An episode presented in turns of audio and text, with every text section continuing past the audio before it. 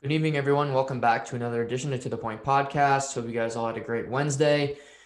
Um, first day of our new red phase here in New Brunswick. Um, I know uh, for, for me personally, it took a minute to uh, to get used to, but uh, after a couple of days of just kind of you know getting used to it, obviously being a little pissed off on my end that they closed the gyms, I've accepted it, and uh, I'm in, I'm much better uh, minds, mindset now. And you know, the one blessing that that I can really touch on, just talking to my mother about it, she was like my my go-to therapist today. Was just you know we have sports um, and for me that's therapy. Uh, that's that's what really makes me me. And you know to have that on right now is um, is a blessing. Obviously uh, the uh, carolina florida games are canceled for this weekend.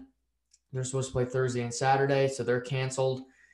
But um, we still gotta we gotta be thankful for what we have right now i know i am and hopefully uh, we'll see we'll see some some hockey and, and a lot of the teams can stay COVID free. Obviously, Carolina having some some positive tests with the likes of Jordan Staal, uh, uh, Jaccob Slavin, um, Teuvo Teravainen, but hopefully they can you know they can get things going on their end, and uh, we'll all be uh, the NHL will keep progressing here. Um, but tonight uh, on the podcast, I'm going to bounce around. I'm to talk about a lot of teams. Like I said when I started this, I don't want this to be your average podcast where you hear about one team, you don't hear about the other teams in the league. Um, I've never been a fan of that as a as a consumer of content, and I think to t- we want to touch on as many teams as we can here. And uh, you know, I went through each division. I'd like to talk about a lot of the teams. Obviously, every episode I'm not gonna be able to talk about everybody, or you know, uh, I want to keep the the length to a minimum here. But tonight we're we're gonna talk about a bunch of different teams. And I'm going to start with with original six team in the Chicago Blackhawks. They start the season 0 4. Uh, there's they had a tough schedule. I mean, their first two games against the Tampa Bay Lightning, obviously the defending Stanley Cup champions, who even without Nikita Kucherov look like the best team in the NHL right now, and I, I don't think that's a debate. Um, but Chicago as a whole, you know, they played Florida twice since then. They've lost both of them, one in overtime last night. But Chicago is in tough here. I think they have the worst goaltending tandem in the NHL. Malcolm Subban Collin Delia.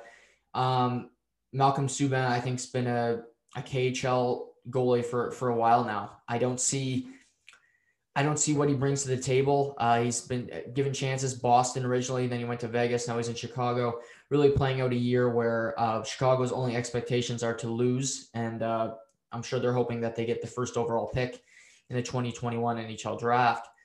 But it's hard times right now for for the Blackhawks. Um, they still have Patrick Kane. Uh, Jonathan Toews is out sick, like I mentioned. Kirby Dach. Um, they still have Duncan Keith back there. But if I'm Stan Bowman, I think if I'm Patrick Kane, I want out of Chicago. I played my whole career there, and I can appreciate that. Um, but I want to win. You know, he's won three Stanley Cups.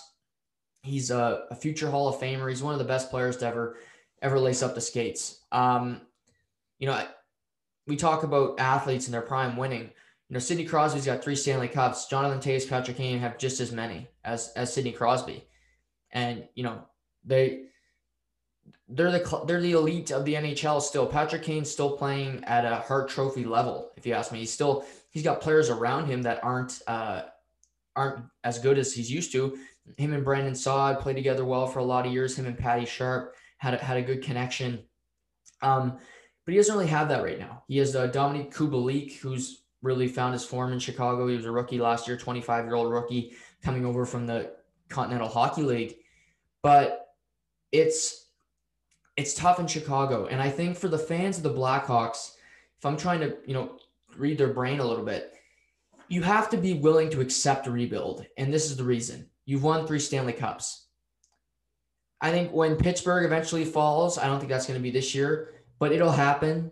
You know, to the Pittsburgh fans out there, you're not going to be good forever. Um, your roster's getting older now. Sidney Crosby still playing at a high level, but he's not going to for two, three years, if you ask me. And you've won. In the time that you've had these elite rosters, you can accept a rebuild now because you've won. It's a lot tougher for the situations like, say, a Toronto, a Montreal, a New York Rangers when they release their statement. They haven't won anything you know, their fans say, we have to sit through a rebuild just because you got to a Stanley Cup final in the Rangers case. And then in a bunch of other situations, Montreal and Toronto, you didn't even get close. And we have to sit through this. That's a tougher sell. I think in Chicago, you give management trust because they've done it before. Stan Bowman has won three Stanley Cups as your general manager. He's still there. Coach Q is not there anymore. He's obviously in Florida, but it's the same nucleus that won you Stanley Cups, and I think you got to ride with that. And I, I, like I like some of their pieces. I mentioned Kubalik. I think he can be a very good player. I like Adam Boqvist on the back end. Kirby Dach, when he gets back healthy, he's a, a third overall pick. You got to see what you have there. Alex Nylander has taken strides. But Chicago, Patrick Kane should want out. I think Chicago should should want to move him as well. And for Chicago, I think if they want to trade, say, a Toews, they may have to eat some salary. I still think Toews is a very good player. He hasn't played this year. It doesn't look like he's going to play anytime soon. He has a condition that we're still really unaware of what it is. Um, he's one of my all-time favorite players. I, I hope he can come back because I know just how much he loves the game. But if you're trading Patrick Kane, he's making 10 and a half million. Guess what? That's not a bad contract because Patrick Kane's a hell of a lot better of a player than Mitch Marner, and he makes more than Patrick Kane. So you're not even in today's economy, I think you can move that contract without eating salary. Patrick Kane's still playing at a high level. He's a dynamic player. Teams would be crawling to get Patrick Kane, and you could get a haul for him. Um, you know, I read rumors maybe to Buffalo. I don't see that. I don't think they have the pieces to do it. I think you'd have to trade. Honestly, to get Patrick Kane, I, I almost think you'd have to include Eichel in the deal. It might have to be a straight up trade. Eight million for for Eichel, ten and a half for for Kane. They're both locked up long term. Obviously, that would help Chicago in, their cap situation a little bit. But you know, maybe Buffalo Olofsson. I think you'd have to include Olofsson, probably Dylan Cozens, maybe even Dahlin, if I'm really thinking about it. They can get a package for him. That's all I'm saying.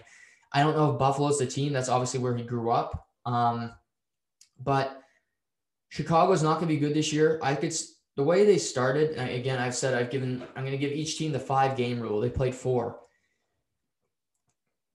So far, they're, they're much worse than Detroit. Detroit's won two games already, um, and they they play hard. I'll give them that. And Chicago just doesn't have it and they're they're in a crossroads here where they're gonna have a lot of salary, a lot of older players with Toews, Seabrook, Kane, Keith on their roster. And if I'm Stan Bowman, I ask them about their no trades. I see what I can do because I want to try to move on here. And the only way teams can really have a rebuild is if you get rid of the remains of the team that was there before. We see it with the Toronto Blue Jays. They had to trade Russell Martin. They had to trade Josh Donaldson. They had to trade Jose Bautista. And now they're just starting to turn the corner now. Contrary to what people said that last year was, you know, such a great year for them and they were they were an elite team. False narrative. Toronto, Toronto media narrative. You need to you need to build up to it. Chicago's not close. I think they're three to four. They could be a long ways away because you know it takes time to win in any sport it's not. I, okay, just for reference, Kansas City Chiefs won last year's Super Bowl. The year before, they lost in the AFC Championship game in overtime. So they had to take a lick. An elite, elite team with talent, just loaded with talent. They had to lose before they won. You don't see a lot of teams just they're assembled and they win. We saw St. Louis do that. They changed their roster practically mid-season. They were in last place. They made a lot of moves. They brought up Jordan Binnington. They got Ryan O'Reilly they won games. But we don't see that a lot where a team that the, the nucleus of a team can win one year when they're just assembled. And for Chicago, move out the old, bring in the new, build a same philosophy that you had of winning, but with just different pieces aligned with it. And for Patrick Kane, you're still an elite player. You can still contribute to a team at winning a championship. Jump on board a moving ship right now and try to be a part of it. Um, but if I'm Chicago, I'm gonna make this clear. If I'm Stan Bowman, I'm not eating a I'm not eating a dime of salary in that trade. Not a dime, because Patrick Kane is still elite. He's still a top ten player. If you ask me. Um, you watch him night. He's still as dynamic as he was, and you know, there's still some of the older guard who they seem to be pushing out in these top 10 rankings. Patrick Kane, Alex Ovechkin, Sidney Crosby, they're still there. They're they're in the top 10. All three of those guys. They're ahead of the Marners. They're the head of um, Scheifele. They're ahead of, of these Laines, these younger players that they that seem to be moving up these boards. They're still above them because they're still playing at a high, high level, even in their advanced age. But just Chicago, it's it's going to be tough for you guys. You're going to have to pivot. You're going to have to adapt here. And for Patrick Kane, I just hope he can find a, a new destination that he's happy with and he has a chance to win because it's not going to be a fun, it's a short season, but it's still not going to be fun 56 games, losing every night and having to go through that slog in, in Chicago right now. Um, yeah, so, so tough, tough, tough for Chicago, but I think that's what they got to do. Um, another Regional 6 team I wanted to touch on is the Boston Bruins. Um, they started out with a win against New Jersey, just hanging on. Then they lost to New Jersey, and then I watched their game Monday against the Islanders, where they lost one nothing. Um, so they're one and two start the year. I'm concerned. Um, I don't. They can't score goals. I mean, they they won two one, lost two one, lost one nothing. They can't score right now. And one of their goals was a shorthanded goal by Bergeron after a fantastic effort from from Marchand on Saturday it they're not they're not getting to those areas. They don't have and a, a, huge part of that is not having David Pastrnak. I mentioned top 10 players. He's on that list. David Pastrnak the word superstar is thrown thrown around too often. Um, if you if I'm talking superstars, I think uh, McDavid's a superstar. I think Draisaitl's a superstar. I think Austin Matthews is a superstar. The Leafs don't have another superstar, so that, that'll end that conversation right now. Um, Winnipeg does not have a superstar. Maybe Hellebuyck, if you want to include him. Maybe I might include him. Montreal Price is a superstar. That's it. Um, but uh, there's small amount. Not every team has one, and I think you know Pierre-Luc Dubois in Columbus is not a superstar. He's a, he's a star player, but he's not a superstar. Superstars every first overall pick is not going to be a superstar. It's at the draft, it looks like they're going to be. Because, you know, Jack Hughes, I'm going to talk about New Jersey in this podcast. They're, they're great, they're stars, but they're not superstars. I think Cale Makar is already a superstar. Nathan MacKinnon is a superstar. So some some teams have more than one. Edmonton does. David Pastrnak's a superstar to me. He he's not he was labeled at first in his career as a goal scorer, just a goal scorer, which is complete bullshit because he's a 90 point player. In the year he got 43 goals, which was two years ago, he had more assists than he had goals. So he's not a one dimensional player. He, this guy, if he's healthy and he plays 82, he can get 100 points in his career. I think he can win a Rocket and he could potentially win a Hart Trophy. That's how much I think of him. He's a dynamic, dynamic player. I think he's got the second best shot in the NHL um, behind uh, Weber right now. I think when it comes to slap shots, I think Weber's first. And you, you might say Matthews wrister is more dangerous than Pastrnak's. Okay, I'm fine with that argument. I'm taking Pastrnak. Put him on that half wall, tee him up. It's going in majority of the time. If it hits net, goalie doesn't want to do, do anything with that. So they miss him. Their power play has been god awful, just stagnant. You know, really, my big point here is, you know, Nick Ritchie's been their most dangerous forward through through three games. He scored. Uh, he got four shots against the Islanders in a losing effort, but he was the one creating opportunities. And um, that's nothing. It's not a slouch against Nick Ritchie, but he's a checking forward.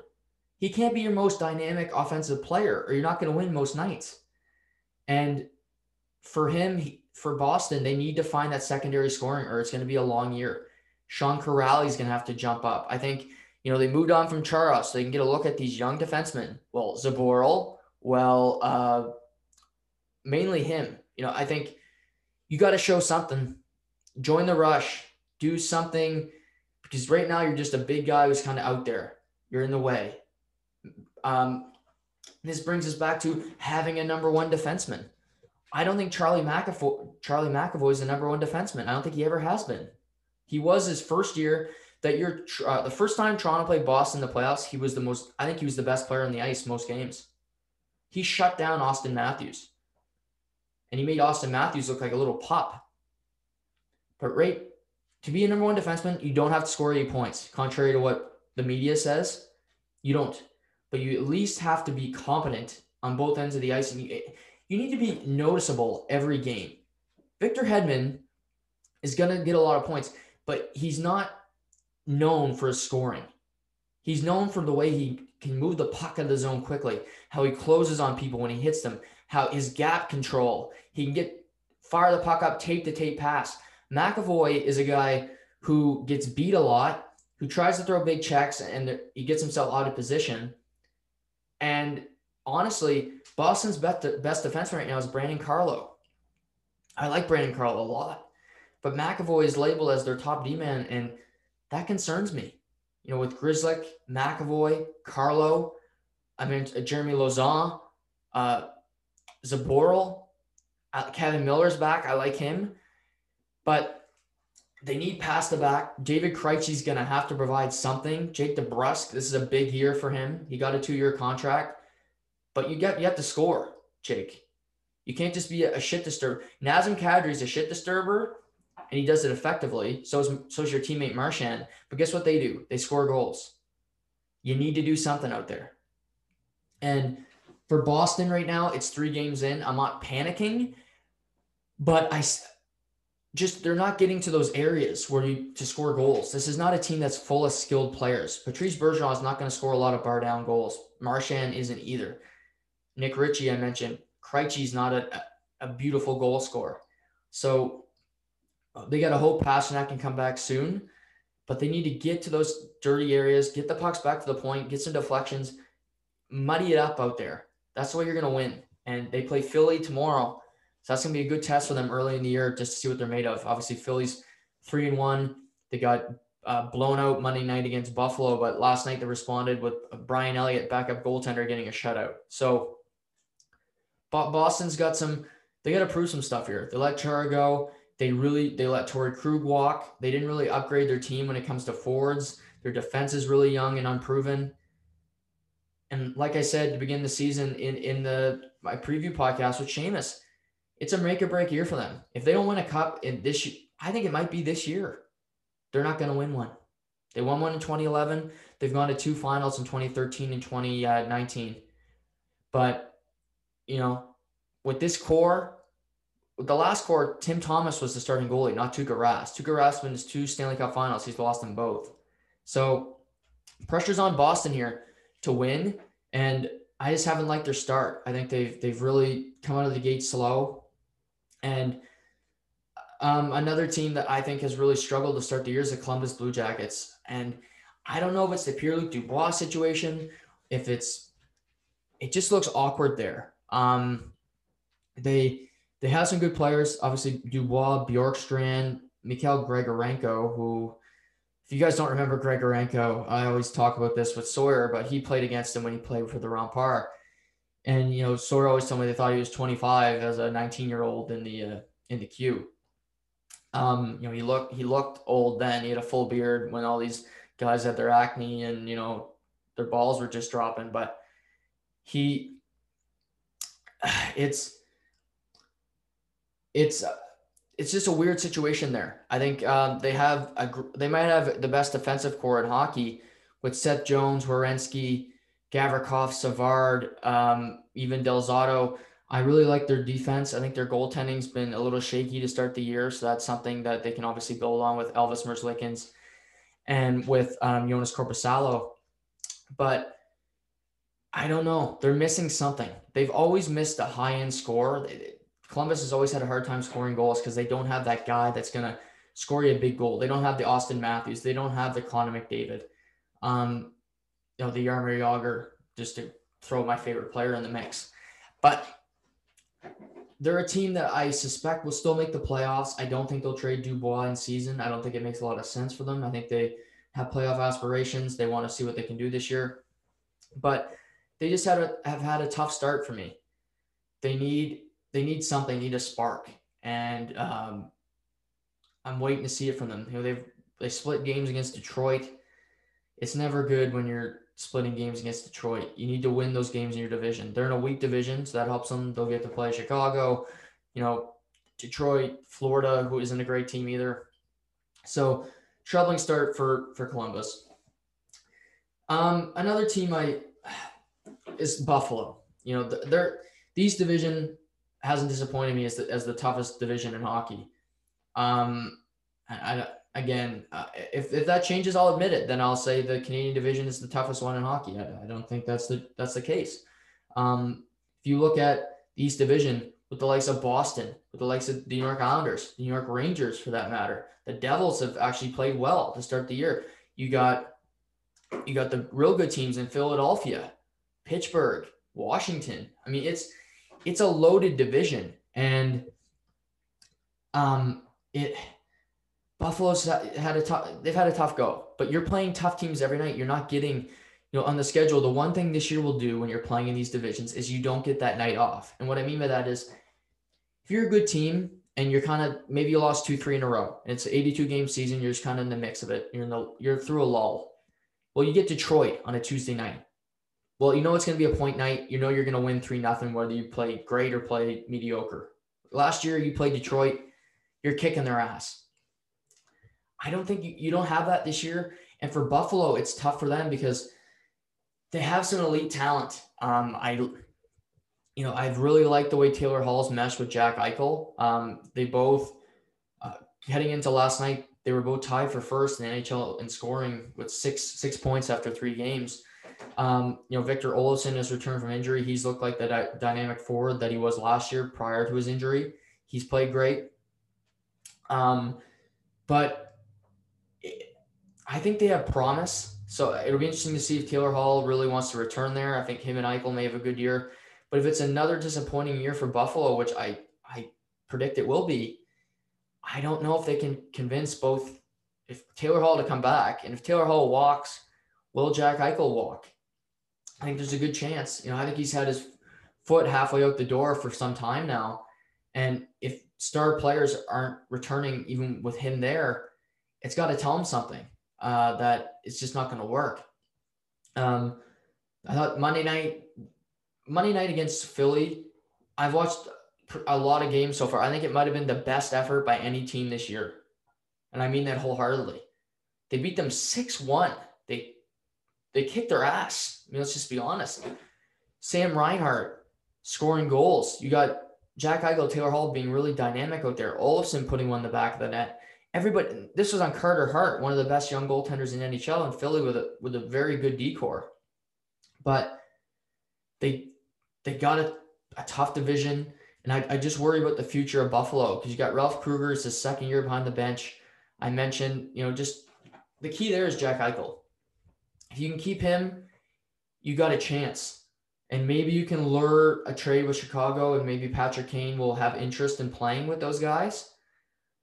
But they're like a they have they're the opposite of Columbus in that they have really skill. They have a lot of high end skill, but I don't know if they have the the bottom of the roster to really contribute to it. Um, in net, they have Carter Hutton and Linus Ullmark. I'm not sold on either of them. Hutton, I know, is a backup goaltender. That's what he is. Ullmark, they're trying to say he's a starter. He hasn't shown it yet. So we'll see. But I think Buffalo is in a weird spot. It's a big year for them, where you know their their team could be flipped if it doesn't go well, and they're in a really tough division. So they're gonna have to play some good hockey for them to get some good fortune here.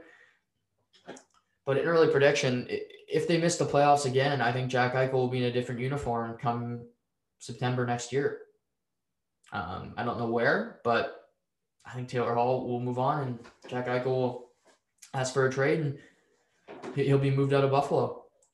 So just something to watch. they're fun. I, will give them this: they're fun to watch. I watched a lot of that game Monday night um, against with them and and Philadelphia, and you know they they play great. So we'll see if they can play a consistent level of hockey um, in, in the coming weeks. Um, another guy to talk about here is New Jersey New Jersey Devils in this East Division. Mentioned you know, they've beaten Boston earlier in the year. They beat the Rangers last night in a big victory. But um, Jack Hughes, the 20, uh, 19 first overall pick. He's had a great start to the to the year. I got to give him that. A four point night last night against the Rangers.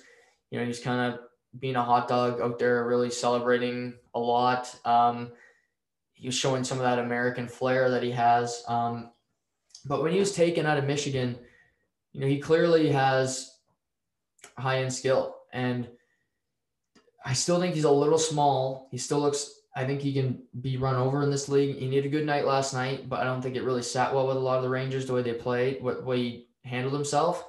They play again tomorrow. But I got to give credit where credit's due. Uh, New Jersey plays hard. Mackenzie Blackwood's been solid in net for them.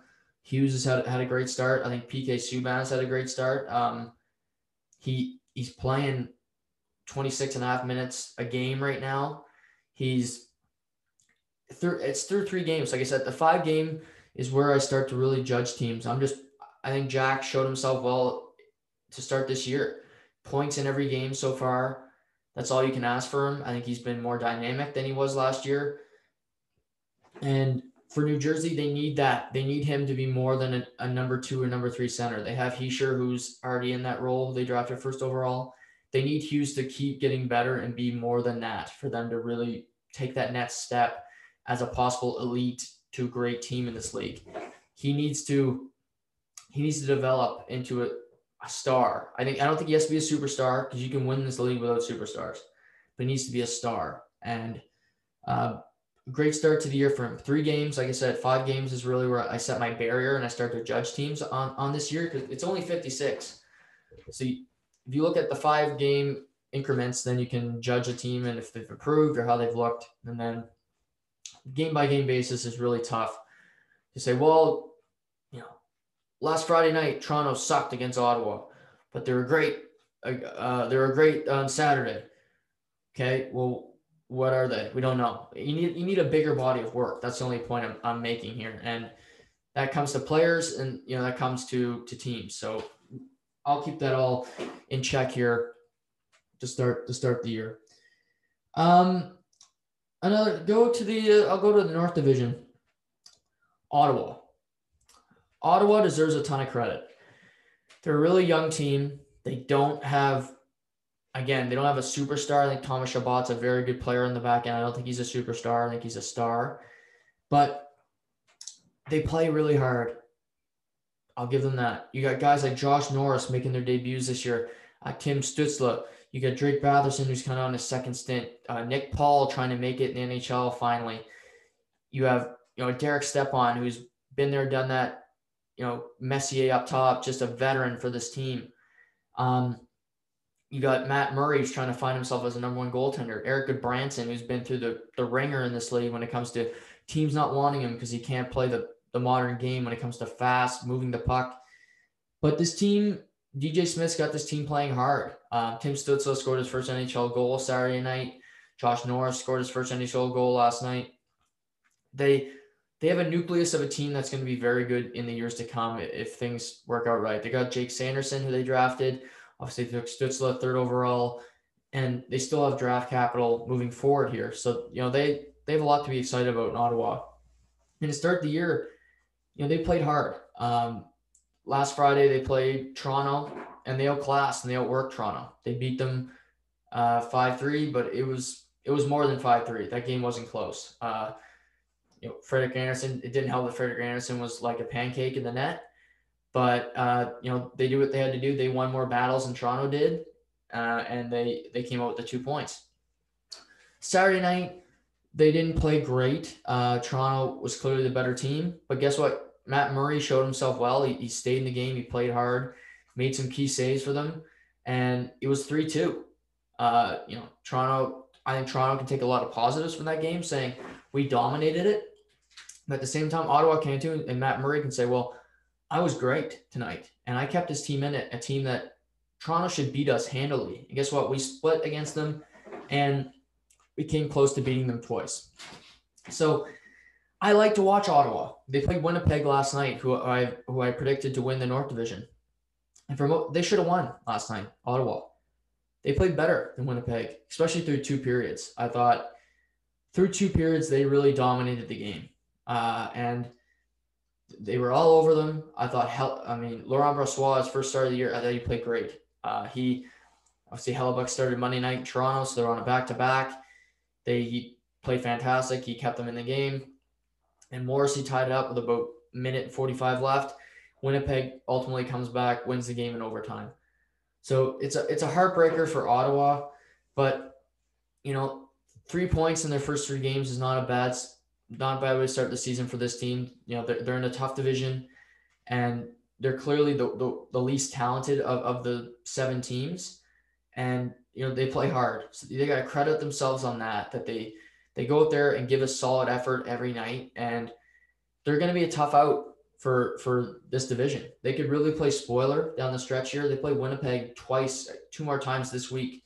Winnipeg's coming to Ottawa for three games, so staying there for three different three three games in four days. So, um, just I, I like to give a little praise to Ottawa, praise to New Jersey. These teams that I didn't have a lot of high hopes for early in the year.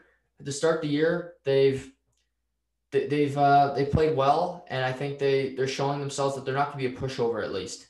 Detroit, for that matter, too. I think Chicago has hasn't joined that group. Um, I think we're seeing these teams really struggle, and I, I I think that'll continue as the season goes on. But good on Chicago. Um, Winnipeg, obviously losing to Toronto on Monday, coming back and winning last night. I I still really like their team. They, they haven't had Laine, DeMelo, or Pullman in any of those games.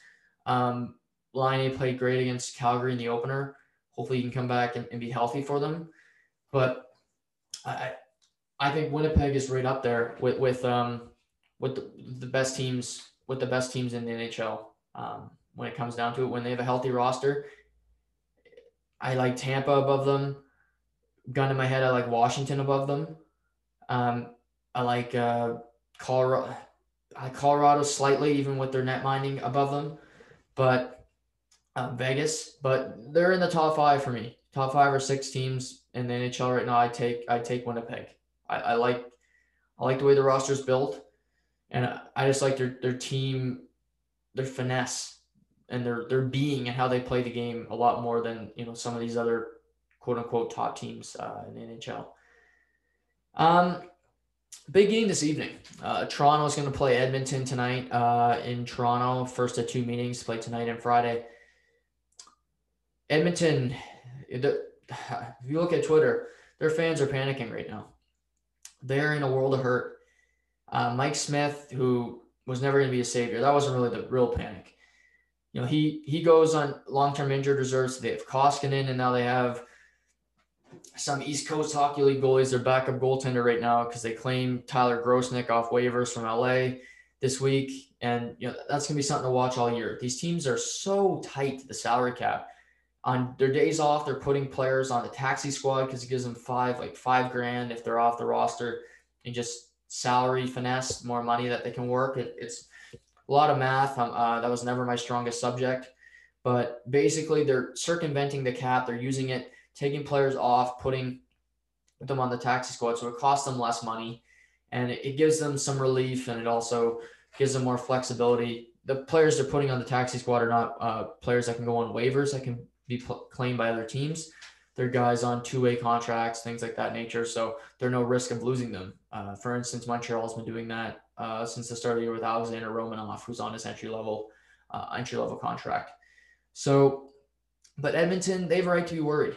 Koskinen, I don't think he's a number one goaltender. I said that beginning of the year. Uh, I, I, don't. I've never seen him as a number one goaltender. Uh, Peter Chiarelli, that was his last move. The day before they fired Peter Chiarelli, he signed Koskinen to a four-year extension. And for management, I don't know how the owner signs off on that when you know you're firing your GM the next day. How do you let him get that contract done? It was literally the next day they fired Peter Chiarelli.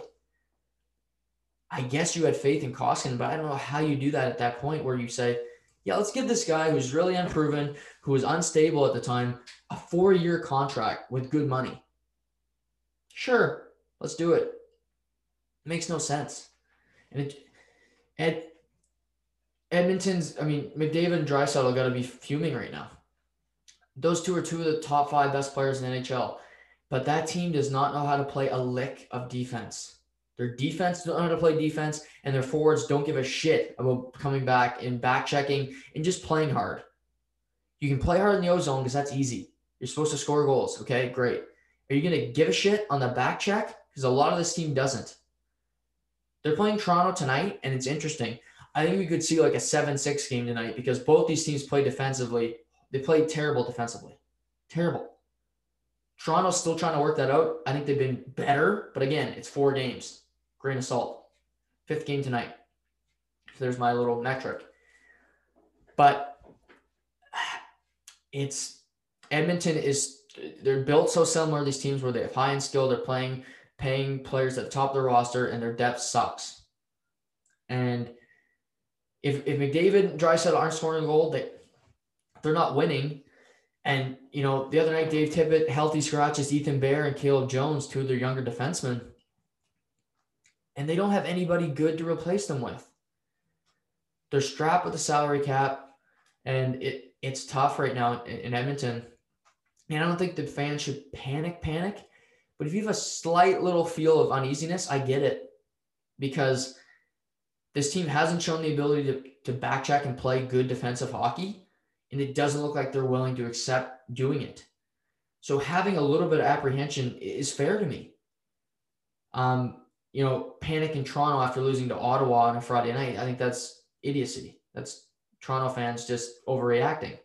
In Edmonton, it makes sense right now because your team your team doesn't have a lot of options when it comes to the salary cap, when it comes to the team improving this year. You got what you got. And you better start winning soon. McDavid and Draisaitl got to commit to playing. I'm not saying 200 feet, but could you play 120, 140? Because that would help a ton. Because your goalie is not great at making a big save when you need it. Your defense can't get the puck out of the zone, and you're going to be hemmed in. And tonight you're playing against a Toronto team where if you do that, the puck's going to go in the net because your goalie sucks Matthews can rip the puck from anywhere, and Toronto's great at scoring goals. They're terrible defending too, but what they want to do is hand them in. That's what teams have been able to do to Edmonton so far this year. I mean, Montreal beats them twice in Edmonton. First time Saturday night beats them 5 1. Should have been 5 nothing. Let them go, with a minute left. Price did. But it wasn't even close. 3 nothing after the first period. It, it was a joke of a hockey game. You got Alex Romanov just in his second game skating out there like he's like he's Bobby Orr. And the work ethic of those two teams were not even close. And you know, interesting to see what they bring tonight against Toronto. Because, like I said, Toronto's a team that is great at scoring goals, taking advantage of bad defensive play, and um, just just doing what they need to do to score goals. They suck at it. They suck at they're good at scoring goals. They can't defend. And they play them twice this week. I think Toronto wins tonight personally, but it, it, both teams are bad at the same thing. So we could see a really ugly two games this week, especially early in the year. Bad systems. It, it could be ugly when it comes to defensive play. So if you if you like goal scoring, high high scoring games, this is the one for you tonight. Tune into this one because it's probably gonna be a shit show out there. Just pucks bouncing everywhere terrible defensive plays from the likes of you know Darnell Nurse and Morgan Rielly, and, and it'll be a free for all. But that's that's what I see happening tonight. Uh, but yeah, Ed, Edmonton, they're they're in trouble right now. Um, I mentioned Montreal. You know they lost to Toronto in the opener. Uh, they uh, in a, in a in overtime. They go on to beat Edmonton twice. They're in Vancouver tonight, so that's their first meeting with Van, with Vancouver this year. But through they played three games, so I like to get my five game metric. But through three games, they're the best team in the uh, in the Canadian division.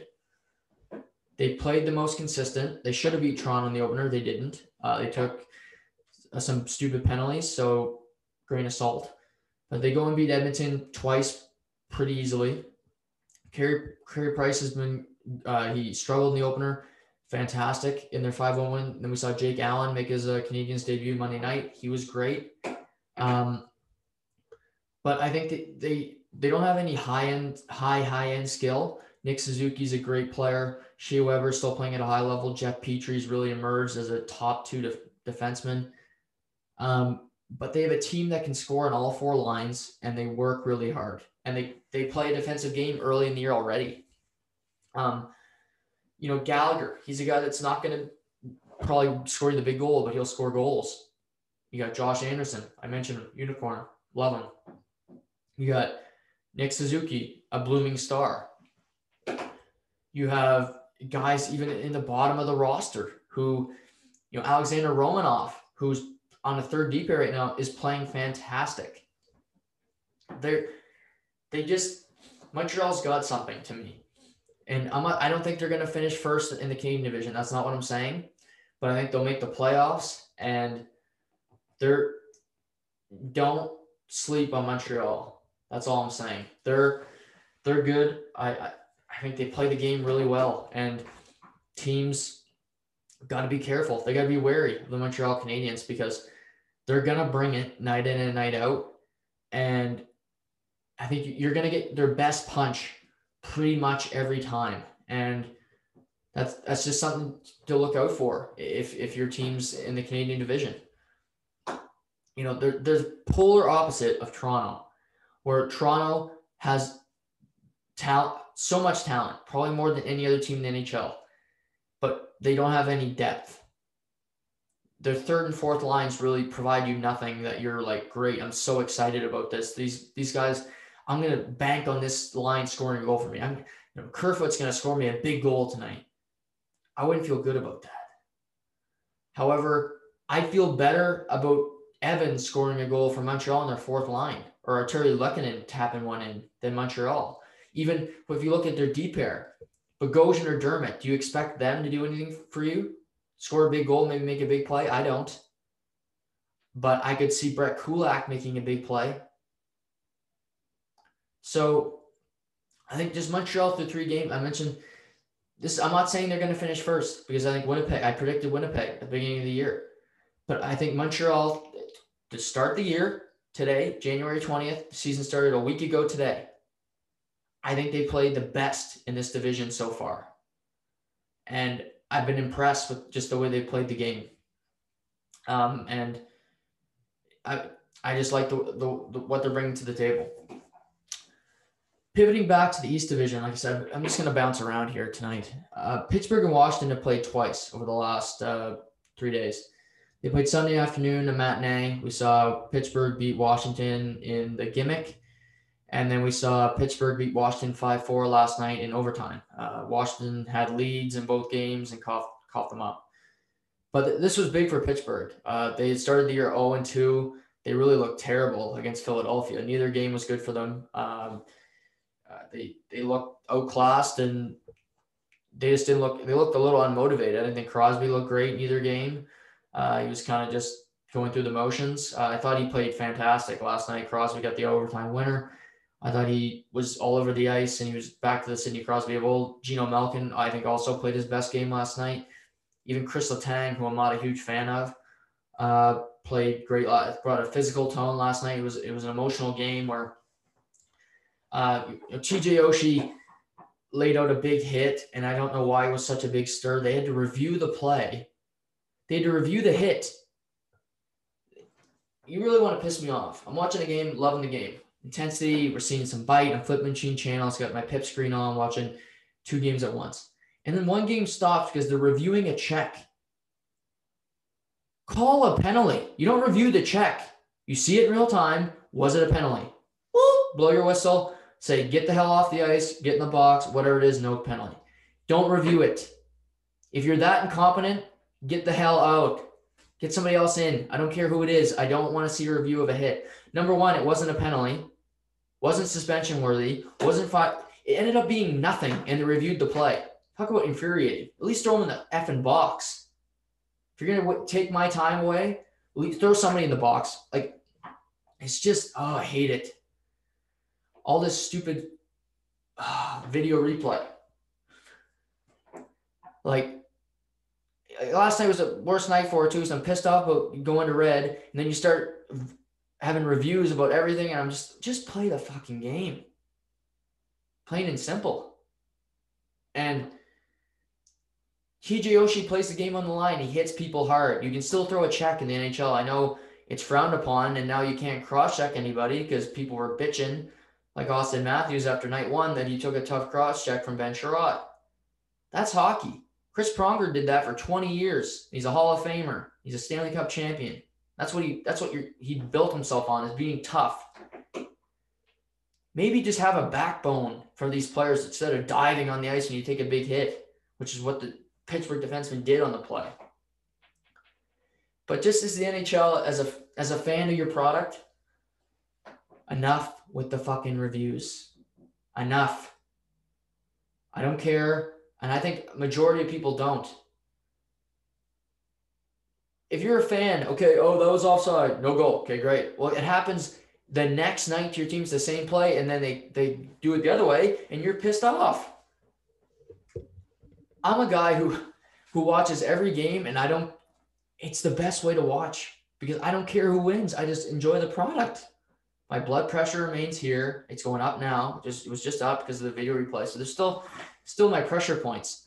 But you know, fans, you don't enjoy it either. If, if you really think about it, you don't enjoy the replay because you like it one night and then it'll be a playoff game and you're like, this is so stupid. And then you forget about it. And then the next year it's like, oh, great. But it slows down the game, makes the games longer, and it's just a waste of my time. So for me, NHL, enough with these fucking reviews. You baby the players enough already. You baby the goalies enough already with their goalie interference reviews. Refs, make a call and let's live with it because I'm willing to live with it.